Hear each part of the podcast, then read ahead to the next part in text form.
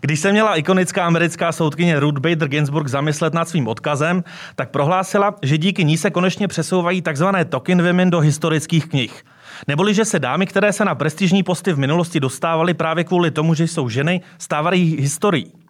Kariéry dvou právniček, které se mnou dnes sedí ve studiu Info.cz, mají rozhodně našlápnuty k tomu, aby podobný odkaz předali také.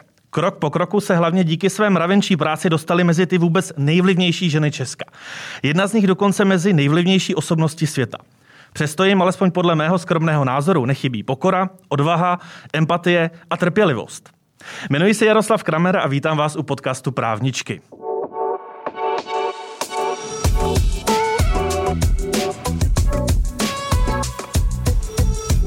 Věra Jourová je místo předsedkyně Evropské komise, která řídí činnost tohoto politicky nezávislého výkonného orgánu v, v oblasti hodnot, transparentnosti a dodržování zásad právního státu. Dobrý den. Dobrý den, děkuji za pozvání. Lenka Bradáčová je šéfka vrchního státního zastupitelství v Praze, které se jako elitní a také politicky nezávislý úřad zabývá těmi nejzávažnějšími případy hospodářské a finanční kriminality. Dobrý den. Dobrý den. Eh, dámy, když si odmyslíme tyto vaše formální, uh, úžasné a elitní pozice, kdo tady dnes se mnou vlastně sedí ve studiu Info.cz? Paní Jourova. Sedí tady normálně ženská, myslím si. Snažím se uh, nestratit kontakt s realitou a, a snad se to daří. Paní Bradáčová? No já myslím, že právnička, právnička, která eh, vystudovala práva, protože o tom byla přesvědčena, že je to její životní obor, eh, šla zatím a, a myslí si to stále a eh, vedle toho, i přesto, že se to možná nezdá, to, co řekla tady paní Jourová, prostě normální ženská, která když odejde z práce, Neznamená to ale, že to samozřejmě končí. Vy jste eh, tyto naše všechny eh, služby státu, které děláme, ty nekončí nikdy, ty jsou celých 24 hodin. Ale pak máte také věci eh, úplně obyčejné, kterými se musíte zabývat a které vám mnohdy dělají radost. Takže já si myslím, že mm, úplně dvě normální ženy, pokud to mohu říct. Paní Jourová, Lenka Bradačová už naznačila, že vaše služba je 24-7, v zásadě nikdy nekončí. Přesto si potřebujeme udržet nějaký svůj osobní prostor, místo, které je jenom moje. Naučila jste se už za ty roky ve vrcholné pozici si takové místo uchránit? Já žiju v Bruselu sama, takže já zavřu dveře a jsem, teda bude to znít hrozně, ale jsem vděčná za to, že nikoho nebudu obtěžovat svou zatíženou přítomností, protože, jak říkala paní Bradáčová, samozřejmě, že si to nosíme domů. Starosti, nenálady, někdy velký stres, ale když zavřu dveře a mám tam něco k jídlu, a tak v Bruselu na každém rohu je něco no, dobrého No, v tom lockdownu jsem byla závislá na vlastním zásobování a vaření. Tak eh, já se, já se umím, já umím vypnout, ale většinou, když přijedu domů, řekněme třeba v 8, tak eh, jdu na dlouhou procházku, ostrou chůzi, a abych třeba v těch deset večer zasedla ke čtení podkladů na druhý den, protože ta hlava potřebuje vyvětrat. No a pak samozřejmě s rodinou. Já jsem, já jsem babička na blbnutí eh, pro svoje vnoučata, takže to, to je naprosto geniální moment, kdy fakt vypínám. Paní Bradáčová, vy, vy v rámci vlastně toho svého prostoru uh, tak primárně sportujete, uh, čtete, uh, také trávíte čas se širší rodinou. Je ještě vlastně něco, co o vás nevíme v rámci toho volného času? Mm, ono ho moc není ale pokud je, tak eh, já ráda dělám fyzickou práci. Protože to je, já jsem o tom už mnohokrát mluvila, protože tam vidíte okamžitě výsledek což vás uspokojí, když se na to podíváte, je to dobrý výsledek, máte z toho dobrý pocit. Eh, protože nedávno právě s kolegy jsme diskutovali o tom, jak eh, justice je někdy i pro lajky, eh, když neznají ten jemný mechanismus, těžkopádná. Kauzy jsou zdlouhavé, protože není vidět to, co vidíme my. Množství práv a povinností, množství úkonů, které se musí provést, aby celý ten proces jsme mohli označit za fér. A když jdete dělat něco, takovou tu fyzickou námahu, tak je najednou výsledek. A e, zatímco se říká, že musíme být procesně trpěliví v té pracovní části, v těch, těch trestních věcech, tak tady nemusím být procesně trpělivá. Prostě když zapnu, tak ten výsledek vidím ještě ten no, den, takže to dělám rád. minimálně šikovná, aby třeba ta práce na zahrádce potom měla nějaký tak výsledek, který já je myslím, estetický. že i ti nešikovní mohou jako najít to uspokojení v té fyzické práci. My jsme začali neformálně, přesto mým cílem není rozhodně schazovat eh, vaše pozice. V minulém týdnu vyšel eh, nový letošní žebříček eh, magazínu Forbes nejvlivnějších žen Česka. Vy jste se umístili na druhém a třetím eh, místě. Ehm, vy, paní Bradáčová, mnohdy hovoříte o tom, že si vliv spojujete s možností měnit věci. Pokud bych vás mohl citovat, když jste vlivným člověkem, eh, tak máte závazek měnit věci k lepšímu. Eh, ale to, že jste vlivným člověkem z té formální pozice, ještě neznamená, že se tak cítíte osobně. Kdy naposledy jste se osobně, bez ohledu na tu instituci, kterou zastáváte, cítili vlivně? Paní Jourová. No asi když jsme spouštěli evropského prokurátora, protože to bylo uh, vlastně dílo uh, dost velké části mého minulého mandátu. Paní Bradáčová to samozřejmě sledovala, protože to má obrovskou souvislost s Českou prokuraturou. A myslím si, že ten orgán, pokud teď bude dobře fungovat, tak opravdu může uchránit miliardy daní, eh, které, které lidi přispívají do evropského rozpočtu, tak aby ty peníze šly na dobré věci. No a jinak jako vlivně si připadám vždycky, když eh, trošičku jaksi někdy více či méně tlačím internetové firmy, aby nám nedělali ze života džungly bez pravidel, bez práva, bez svobody, tohle je můj velký úkol, myslím, v komisi. A, a tam, tam si někdy říkám, no tak jestli jsem teď jako v tomhle byla úspěšná, tak to má globální dopad, protože to jsou globální firmy, jak Facebook má 3 miliardy uživatelů. Ano. Paní Bradáč, vás stejná otázka. Kdy jste se naposledy cítila vlivně? Tak jak jste řekl, já vnímám vliv na jedné straně jako možnost eh, měnit věci, ale na druhé straně je vliv spojen s mnoha povinnostmi. A e, mezi ty e, řadím povinnost nestrácet ideje, podněcovat komunikaci povinnost neustále jak si vést tým, pokud jste v té pozici lídra. Takže vlastně ten vliv eh, máte, nebo ho vnímám každodenně ve chvíli, kdy rozhoduji za svůj úřad. Ale pokud se ptáte na ten ještě vyšší okamžik, no tak eh, právě eh, vybírá, vybírají političtí představitelé novou, nového představitele nejvyššího státního zastupitelství. Takže samozřejmě ve chvíli, kdy jsem oslovována k, k konzultacím ohledně řešení tohoto problému, no tak se ten vliv jasně promítá. Byť bych se hrozně rád tomuto tématu věnoval, není to téma podcastu Právnička, ale určitě, určitě si o tom ještě eh, případně pohovoříme. Eh, paní Jourová, my jsme měli v prvním díle podcastu mimo jiné Kateřinu Šimáčkovou, ústavní soudkyni. A ona by na vás měla konkrétní dotaz uh-huh. skrze mě. A ten dotaz zní, eh, Věry Jourové bych se zeptala, co jí nejvíce pomáhá unést odpovědnost, kterou má. Ta její odpovědnost jako členky mocného evropského orgánu podle mě spočívá v tom, a teď to nedořeknu, protože bych počkala na vaší odpověď a pak vám řeknu, jak se na to dívá Kateřina Šimáčko. Hmm. Já myslím, že to spočívá v tom stát nohama pevně na zemi a nenechat si to přerůst přes hlavu. Já si myslím, že, že takhle vysoký post, vlastně politicko-exekutivní, tak vyžaduje dost velkou míru sebekontroly. Ona vás to naučí zároveň dělat dohody, kompromisy, protože nikdy nerozhodujete sám. Evropská unie není samoděržavý ale zároveň musíte mít dost silné ego na to, abyste dokázal prosadit věci. Takže je to taková kombinace všeho možného a, a fakt si myslím, že to stání oběma nohama na zemi, občas si střihnout eh, kontrolu realitou, což pro mě je částečně můj e-mail, ale hlavně setkávání s lidmi. Já jsem v noci přijala střebíče, svítila mi olejnička. tak to je ta kontrola reality. Tomu se nevyhne ani místo předsedkyně Evropské Přesně komise. tak. Takže, takže tohle je, je hrozně důležité a já jsem v politice už poznala spoustu lidí, kteří se nechali odříznout a kteří jsou fakt kariérní, mají tu hlavu někde úplně mimo, mimo realitu a to jako, když vidím, že tihle lidi mají zároveň ten velký vliv, tak z toho mám sama obavy. Mimochodem, podle Kateřiny Šimáčkové je to také mimo jiné nerezignovat na žádnou z hodnot.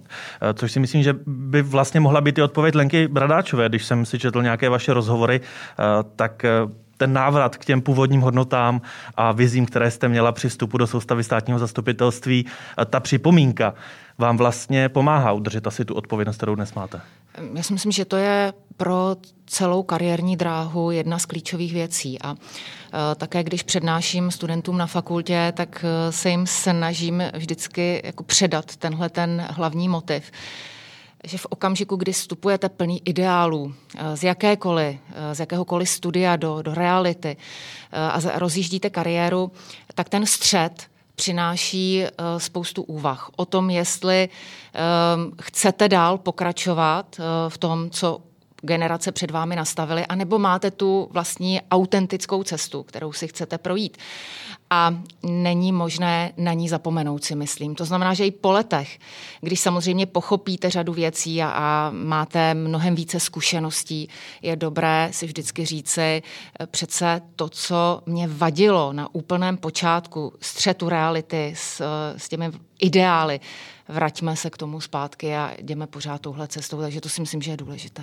Mimochodem, to je i otázka Kateřiny Šimáčkové na vás. Co byste doporučila, eh, jaká by byla vaše rada pro mladé právníky a právničky, kteří právě vstupují do právní praxe? Že v zásadě eh, stejně na tu otázku odpověděla já si myslím, že to je to skutečně to podstatné. Eh, nesmíme ztratit ideály a to znamená nezapomenout na ně, protože já si myslím, že většina, eh, většina mladých lidí, kteří se pouští na kariérní dráhu, mají nějakou představu a mají ideály, tak ať na ně nezapomenou.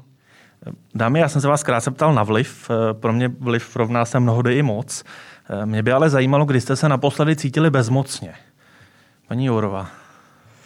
Vždycky, když mi někdo napíše e-mail, jak se mu těžko žije, jak se mu něco stalo, často srážka s nespravedlivou justicí, podle toho pisatele.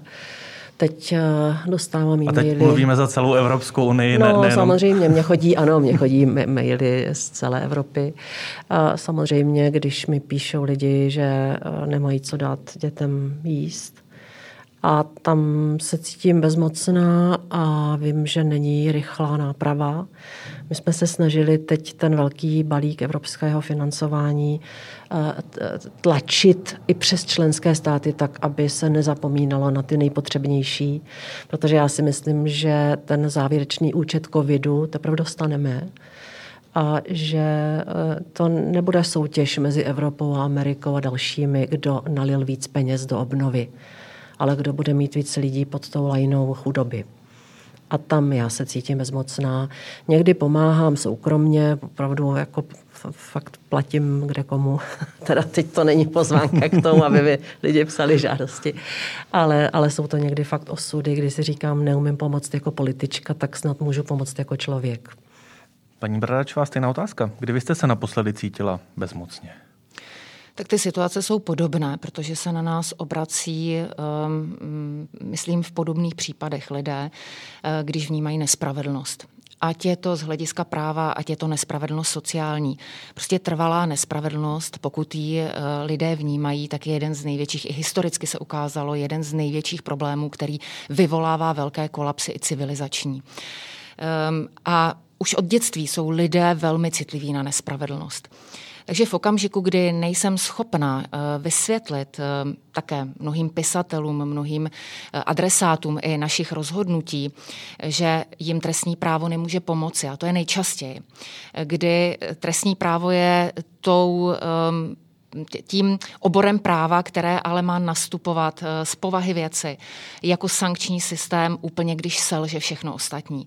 A těžko se vysvětluje i eh, řadě, eh, řadě lidí v této zemi, že my nemůžeme všechny problémy řešit hned trestním právem, přesto, že tu nespravedlnost, kterou vnímají, oni sami subsumují pod normy trestního práva. A to se někdy těžce vysvětluje. Stejně tak se někdy i těžce vysvětlují soudní rozhodnutí, která jsou nesrozumitelná silná a vyvolávají pocit ehm, nějaké takové nepravosti, eh, protože jsou nepochopena. a mohou být v souladu se zákonem, k žádnému excesu nedošlo, ale právě ta nesrozumitelnost potom způsobuje ten pocit nespravedlnosti. Takže to si myslím, že je bezmoc, když nejste schopen vysvětlit i dobrou věc, a ta správná věc zanechá pocit nespravedlnosti v někom. No a pak jsou to určitě situace, kdy se něco děje vašim blízkým a e, to je to mezi nebem a zemí nemoci, smrt a vy nejste schopni udělat vůbec nic, takže tam si myslím, že každý člověk pak pocítí to, že je jenom člověk a že, že prostě svět nějak funguje a že je bezmocný. Když jste zmínila tu komunikaci, eh, jak si vlastně zajistit, eh, pokud na to ten návod máte, aby i přes tu komplikovanost oboru trestního práva vám ti posluchači rozuměli? Um, myslím, že je z části je to zkušenost, kterou musíte nabít eh, při tom, jak komunikovat, jakými prostředky. Ehm, také obdivuji ty, kteří umí měnit styl řeči podle toho, jaký adresát před nimi eh, sedí, protože to je také velmi důležité a to je um. Eh, a potom si myslím, že je pořád třeba připomínat, že rozhodnutí, ať už státního zástupce nebo soudu, je tu pro onoho adresáta a nikoli pro justici samu. Že to není, u justice není účel a smysl sám pro sebe. Je tu pro své adresáty. Ale to je historický problém justice, že mluví složitě, eh, mluví právnickou řečí a O to je to v této době zvláštních komunikačních platform, já říkám zvláštních pro justici, oni jsou normou, eh, Ona se v posledních možná 20, 30 letech eh, obrovsky proměnila komunikace, její styl, eh, její přenos. A justice, jak je, kon, jak je jaksi mm, mechanismus, který je velmi konzervativní, velmi instituce konzervativní, eh, tak se jen složitě tomuto novému stylu přizpůsobuje. A to je vidět, jak i dnes mezigeneračně. Jo, dřív jsme si nerozuměli generace po 30-40 letech. Dnes, když se ptám mladých lidí, tak po 5-10 letech používají úplně jiné komunikační platformy a um, tomu se musí přizpůsobit i veřejné instituce. Paní Jorová, když Lenka Bradačová hovořila o lidech, kteří umí překládat podle toho, k jakému publiku hovoří, mně se vybavíte vy, protože vy se snažíte i cíleně, například pokud hovoříte k českému publiku, tak nemluvit bruselsky, ale mluvit česky. Daří se vám to? Máte z toho vlastně dobrý pocit, jak se vám daří v rámci Evropské komise překládat různým typům posluchačů? Kdybych jenom přeložila z angličtiny nebo z francouzštiny do češtiny to, jak spolu komunikujeme v bruselských institucích, tak si myslím, že by nás už lidi dávno vyhnali, protože to se nedá poslouchat ani chápat. Já mám před očima paní XY Střebíče, jednu bývalou sousedku, které posílám informace. Mám to v hlavě a můžu vám říct, že když potom mluvím třeba, nedávno jsem měla debatu s německými ústavními právníky, tak zas tak moc tu komunikaci neměním. Samozřejmě svezu se ráda na tom, že můžu používat ten právnický žargon a že je to teda v angličtině, takže tam já už to dneska umím líp než česky. Ale protože to bylo vynuceno okolnostmi, eh, ale nemusím to zase, nebo nesnažím se to moc měnit, protože si myslím, že i když, zvlášť když to jsou debaty, které třeba poslouchají lajci, takže je potřeba jim vzdát respekt jako lidem, kteří nevystudovali právo a kteří přesto by mi měli rozumět, zvlášť když jim mám tu ambici hýbat se životy. A to Stále, jak nebýt jako až příliš lidový. No to si samozřejmě musím hlídat. Občas mě můj tým trošku upozorní, eh, zvlášť v české komunikaci. Jsem ráda, že ne všechno se objeví v bruselském monitoringu tisku. Ale tam to má ještě záludnosti, že vlastně já dávám velice často rozhovory do médií ze všech členských států a tam si se snažím vždycky nastudovat citlivosti třeba nějaké historické křivdy, něco, co, co bych se mohla nechtěně dotknout a, a třeba způsobit, a nechci říct rovnou skandál, ale nějakou, nějakou balavou reakci nebo něco, co by zvýšilo animozitu mezi, mezi tím národem a třeba tím takzvaným Bruselem. Takže mhm. je to opravdu multi komunikace. Vy za sebou máte obě dvě stovky rozhovorů, veřejných vystoupení, mnohdy také mediálních útoků. Jak moc je těžké udržet si v dnešní době, pokud se podíváme i na ty platformy, které jste zmiňovala, tak jak moc je těžké udržet si vlastně dobrý mediální obraz? Minimálně takový, abyste s ním nebyli nespokojeni. Paní Bradáčová. Já si myslím, že pr- za prvé musí být člověk autentický. Protože mm, to, když hrajete roli, eh, samozřejmě máte nějakou profesní roli. Tu představujete, to je jedna rovina. Eh, pak máte tu lidskou tvář, kterou ale média velmi rychle odhalí. A myslím si, že eh, když už vystupujete řadu let, tak jak je to u nás obou, eh, tak eh, novináři mají dostatek zkušeností na to, aby byli schopni odhadnout, zda člověk autentický je, anebo hraje i tu lidskou rovinu. A to si myslím, že je podstatné. Ehm, když někdo je temperamentnější, eh, někdo méně, ale měl by být autentický. Paní Jourova, vaše rada pro udržení dobrého mediálního obrazu. Já si myslím, že když člověk začne být v křeči a za každou cenu bude chtít být viděn dobře, tak, jak říkala Lenka Bradáčová, se začne stylizovat, přestane být autentickým. Já dokonce navážu na to, co jste říkala předtím, o tom, jak si musím, máme držet tu svou linii, ty svoje hodnoty.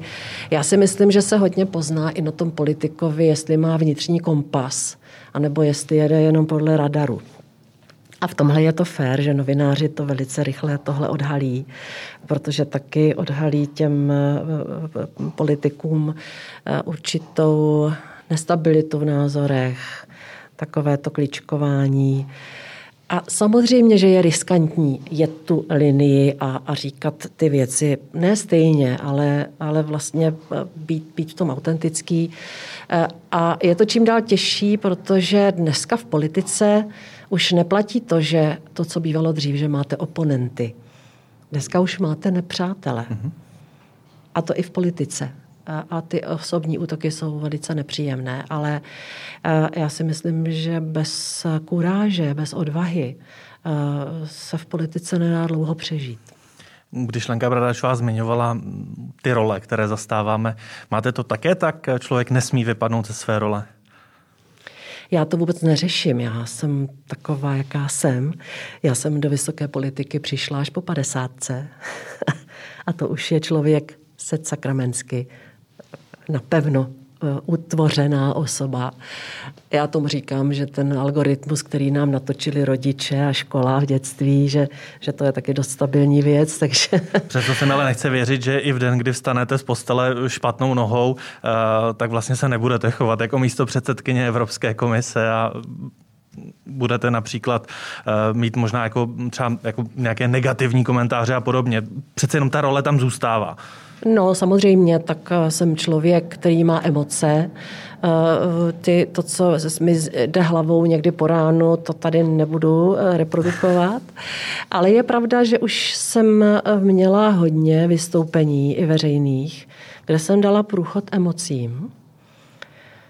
A že jsem si uvědomila, že to není úplně možné, pokud bych byla muž politik zajímavá věc mě napadla eh, vlastně v souvislosti s několika mými projevy, kdy, kdy skutečně jsem musela být emotivní, emotivní, protože když děláte takzvaně dohodnot, tak to není eh, jaksi uh, úplně jednoduchá, bezhodnotová, bezemoční věc a já neumím moc, eh, um, jako umím to anglicky, ale když potřebuju, aby mluvili emoce, moje emoce uvnitř mě mluví česky. Eh, a to jsem si uvědomila, že fakt eh, není možné tohle to, tomu dát takový mhm. průchod, když je to politik muž.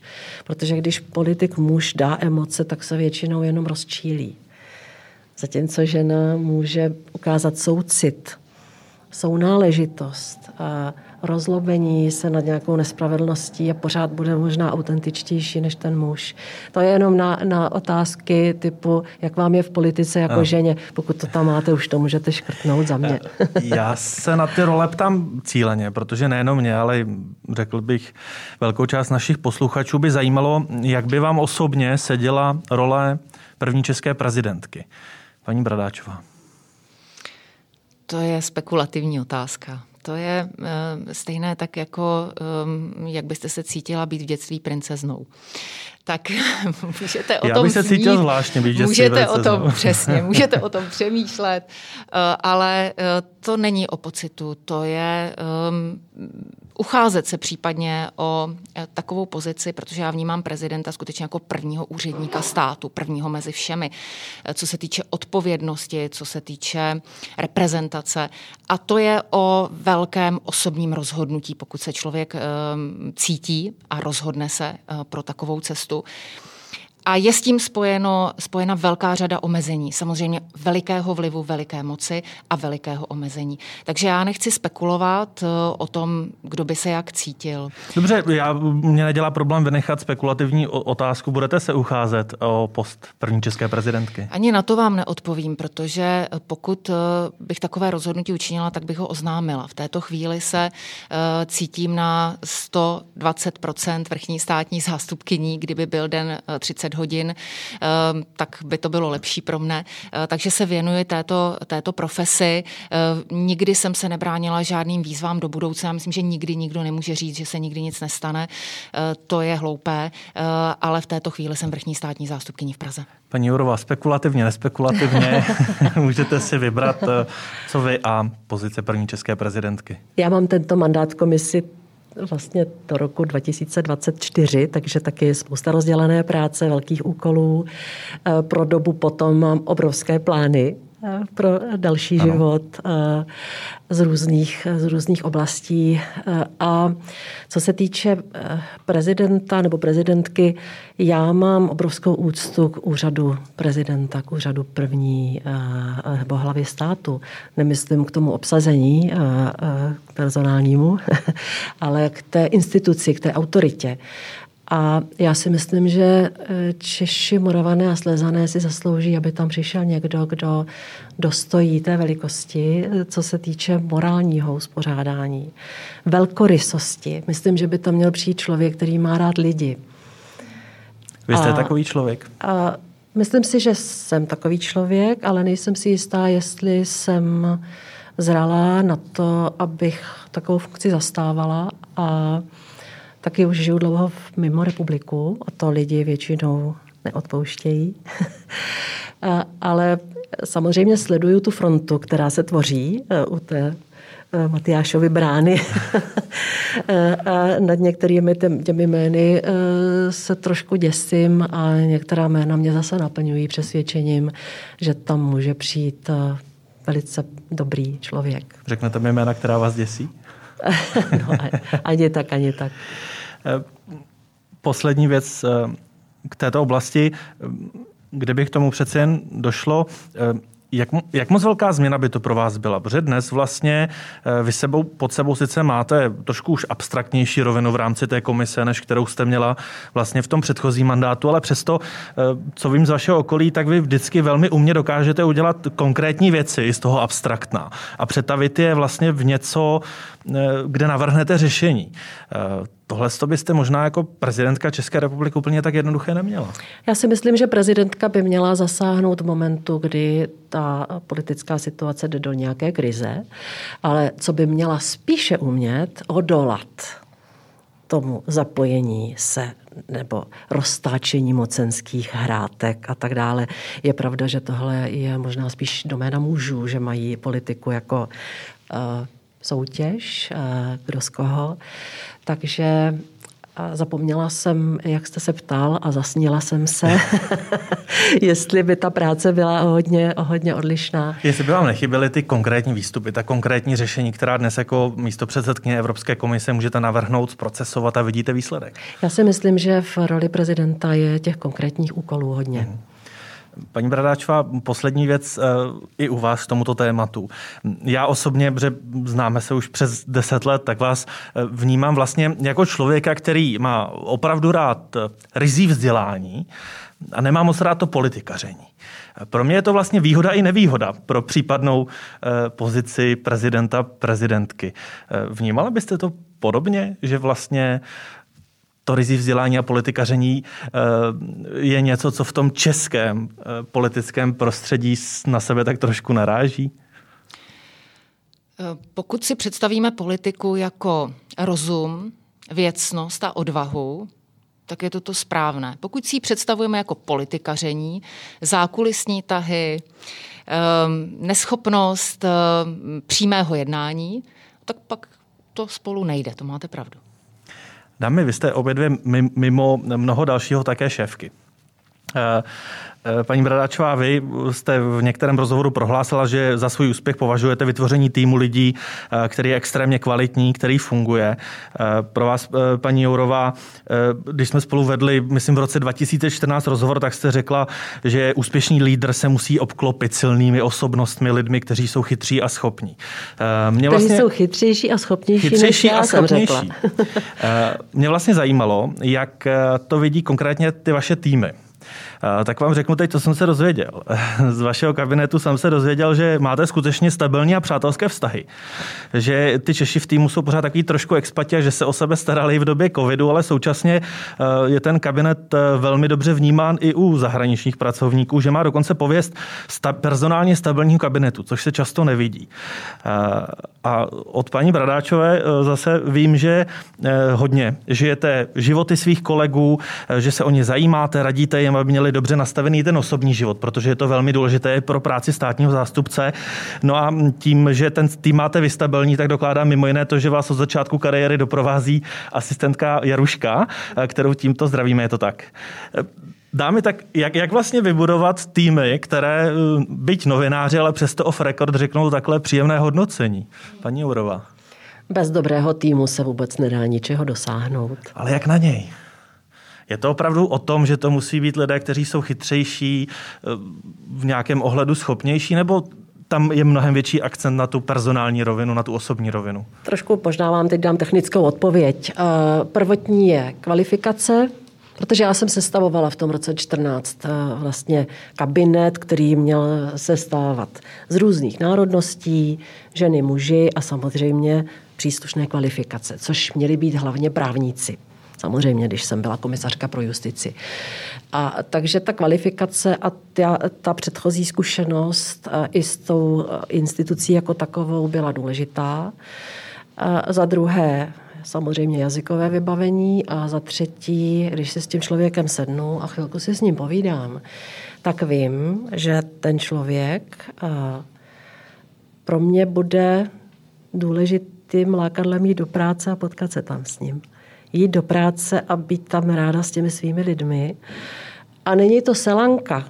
A jsem na ně čím dál ostřejší, musím říct. Možná je to i tím eh, zavíráním se v té izolaci, že, že to na nás na všechny zanechalo trošku nějaké stopy, ale myslím, že jsem přísná a, a že jsem náročná, ale zároveň prostě chci, aby i oni šli rádi do práce a viděli mě tam, a mluv, abychom prostě spolu nějak dobře fungovali, protože ten e, prostor komise a těch evropských institucí je tak super konkurenční. Já se taky musím snažit o to, aby mi ty lidi někam neodcházeli. Tak super konkurenční je možná i to prostředí státního zastupitelství. Je to tak, ale mm, já musím říct, že v západní Evropě je normou, že se mm, profese prostupují že státní zástupce nebo prokurátor se stává soudcem a zpětně v Německu je to obvyklý kariérní postup. U nás to úplně ještě tak obvyklé není, ale, ale už eh, vím také, není to úplně výjimkou, že řada kolegů mm, se stává soudci, odchází do těch soudcovských pozic.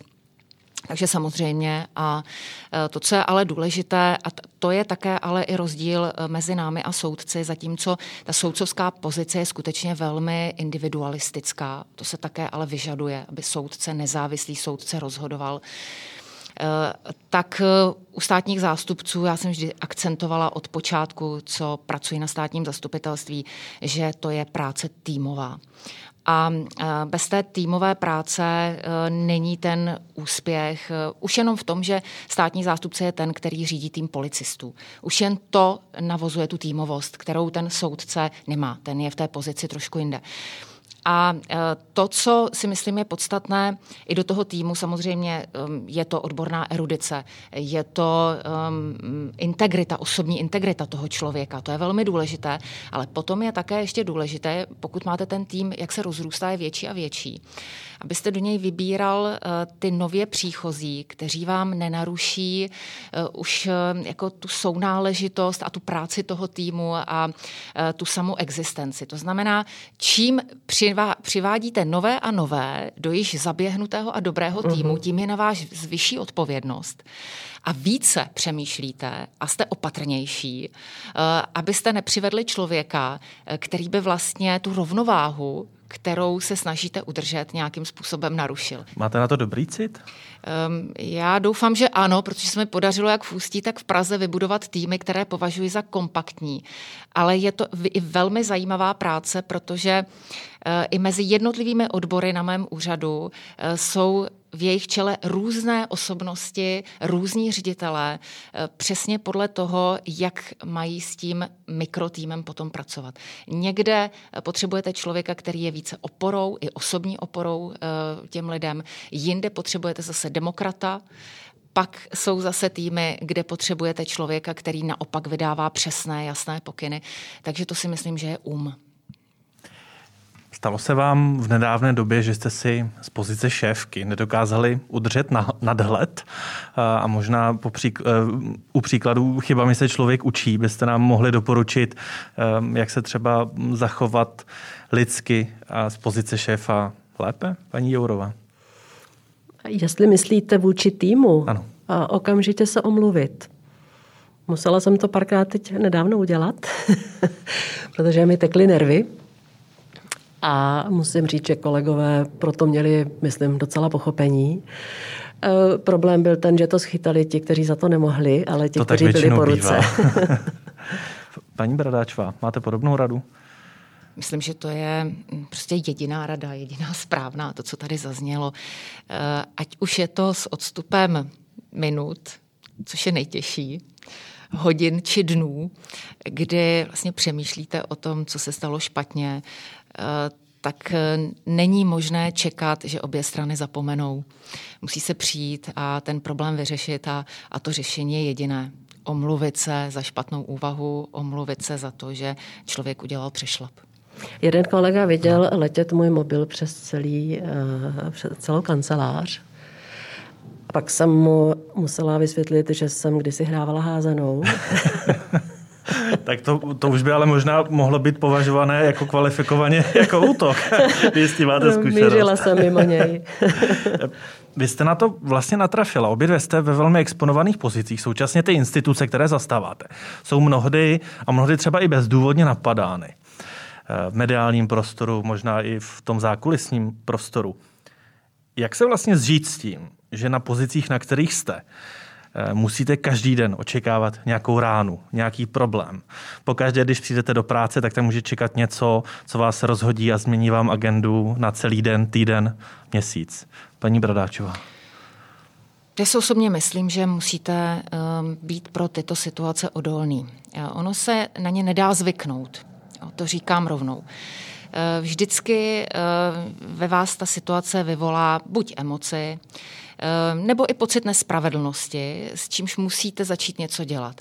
Nesmí se usazovat ten pocit. Musíte chtít pořád s tím něco dělat. Vysvětlovat, psát, mluvit s lidmi, snažit se, aby závěr um, aby ta cílová rovinka vyzněla ve váš prospěch, pokud se zdá v průběhu závodu, že, že ztrácíte. A to teď řeknu touhletou, nebo jsem to řekla touhle retorikou sportovní, ale myslím si, že to platí.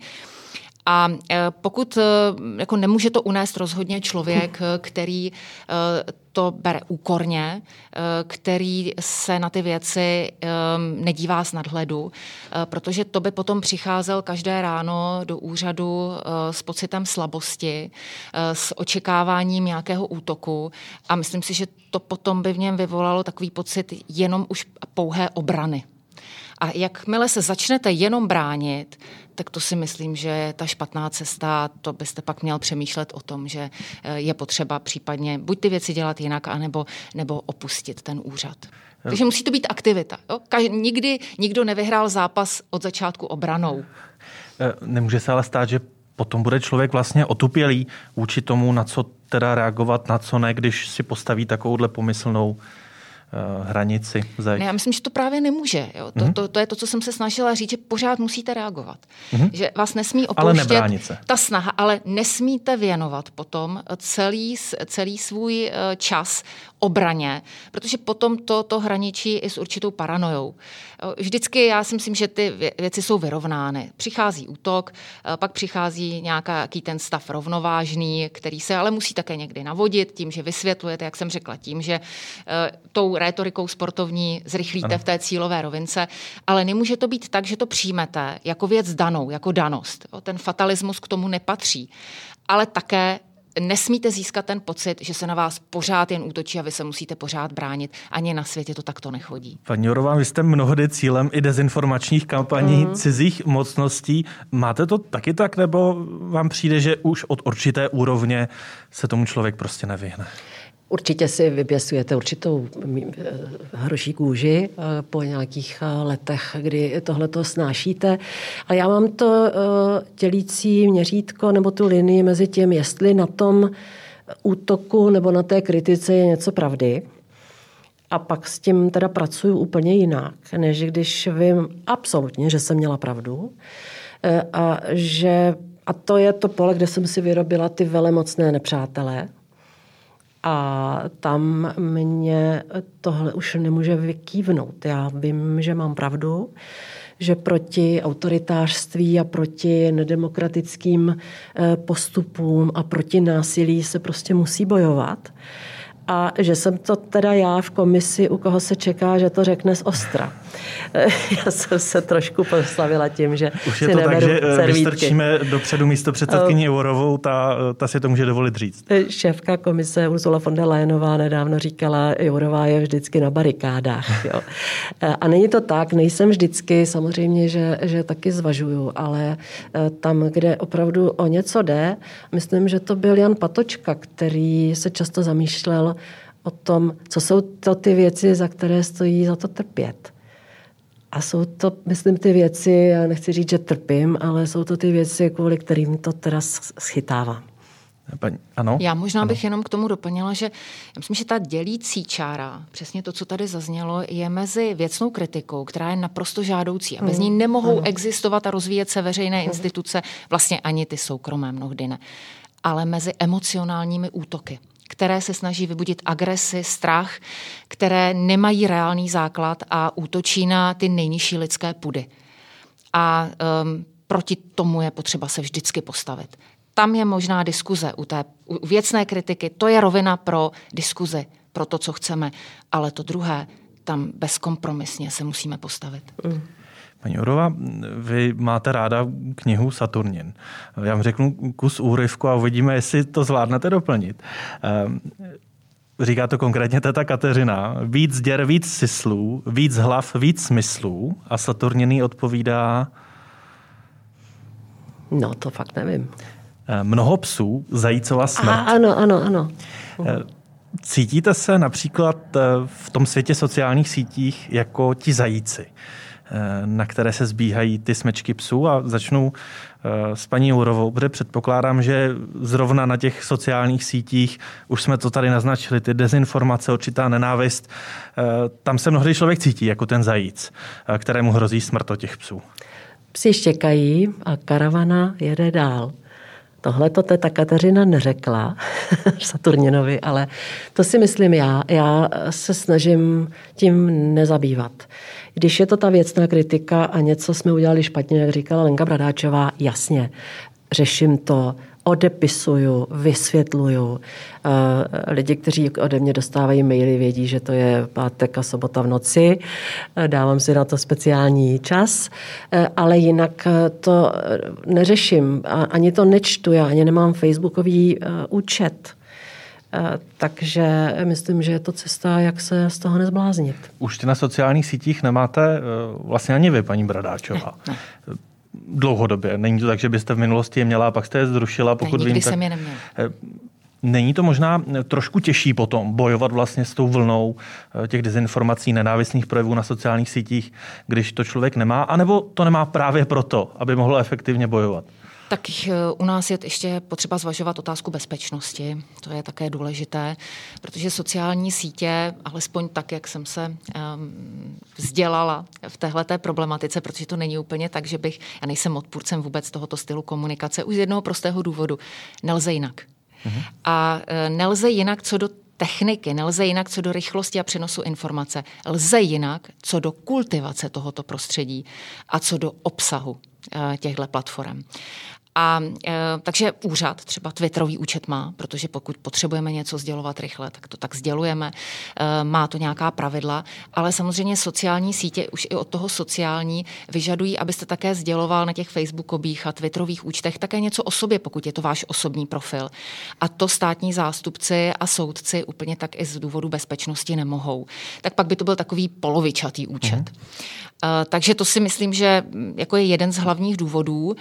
Na druhou stranu zase, pokud už takto komunikujete jako veřejně známá osoba, tak byste měl komunikovat pravidelně. Pak byste měl samozřejmě, aby to mělo jaksi svůj význam, eh, sdělovat informace.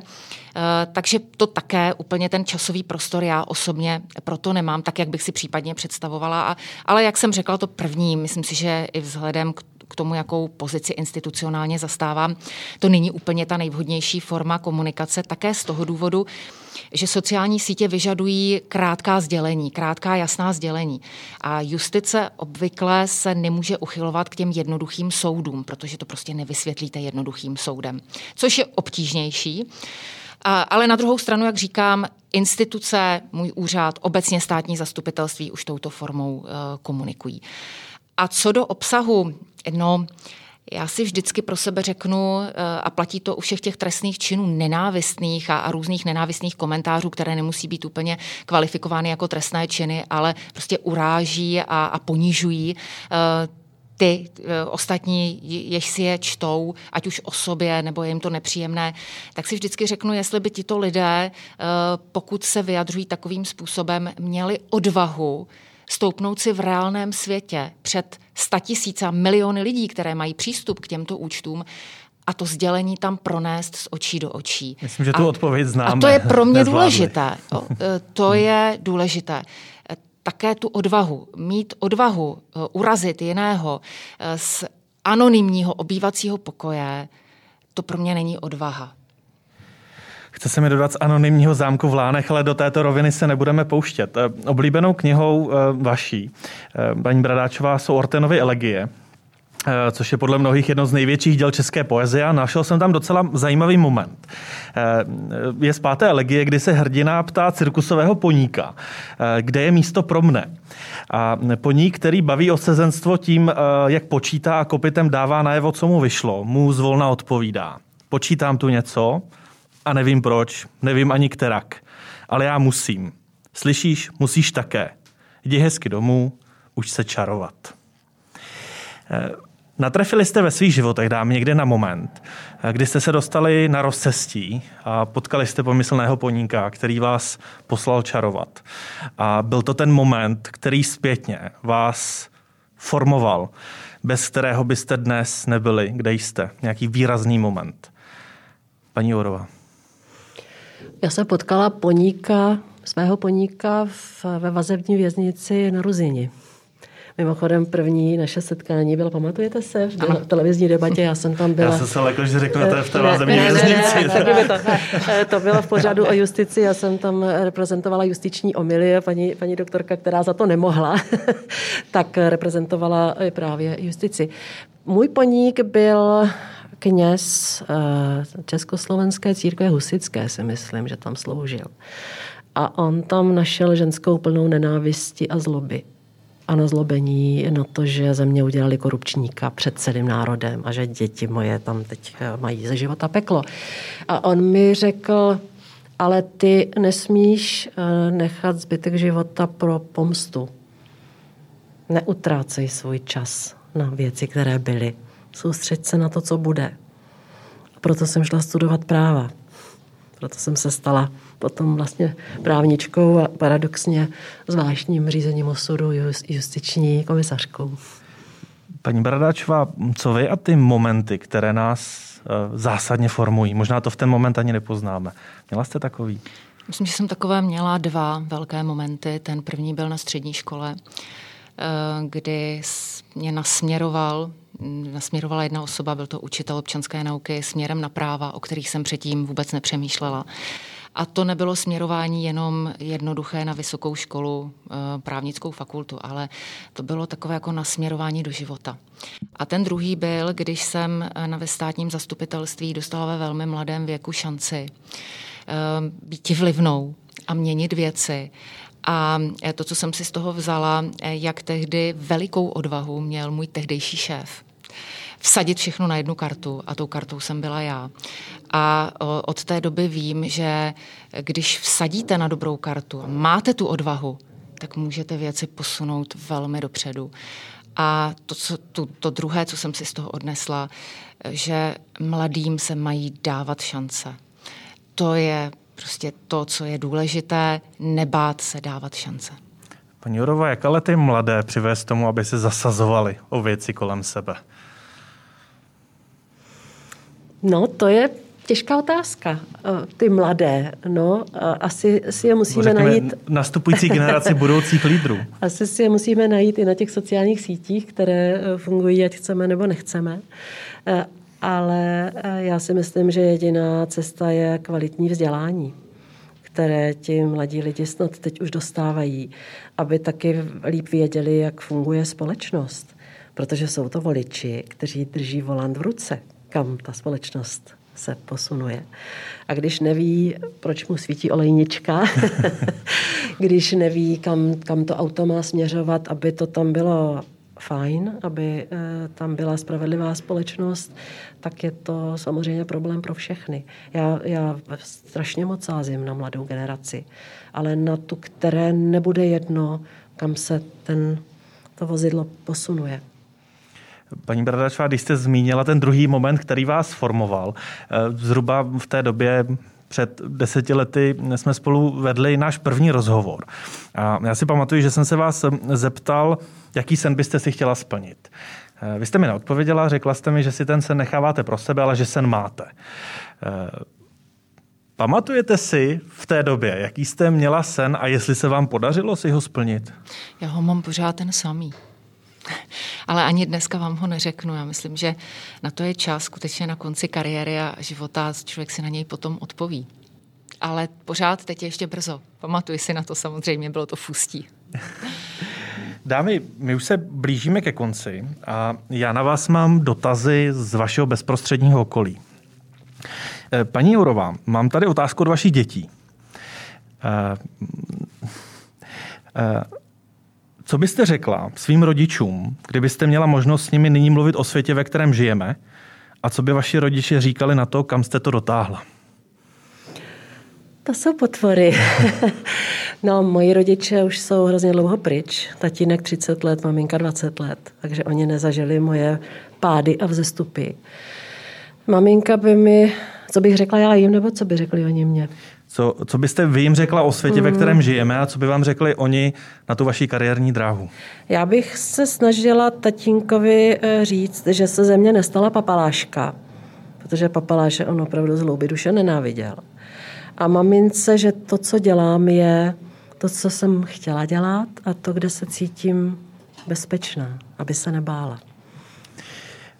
Paní Bradáčová, u vás je to trošičku eh, takové už neformálnější. Eh, otázka z vašeho okolí zní, co se vám vybaví, když se zmíní ikonická dvojice zpěvačky Jitky Molavcové a básníka a zpěváka Jiřího Suchého? Co se mi vybaví? Mm, vybaví se mi eh, báseň v Čítance z gymnázia o tulipánu a e, vybaví se mi e, svět, který e, přestože já jsem nebyla dítě, ani jsem nebyla na střední škole v době, kdy zažívala tahle ta dvojice, to úplně ty své nejčasy, tak se mi vybaví nostalgický starý svět, který si myslím, že oproti dnešku byl pomalejší, a možná byl naplněnější. Takže tulipan. Tulipan se mi vybaví. Měla jste možnost si s nimi o tom popovídat? Eh, mluvila jsem s nimi, měla jsem tu možnost oba poznat eh, jako skvělé lidi, normální lidi. Musím říct, že eh, paní Jitka Molavcová je, je velmi inspirativní žena, příjemná, milá. Já vždycky s, jako s podivem.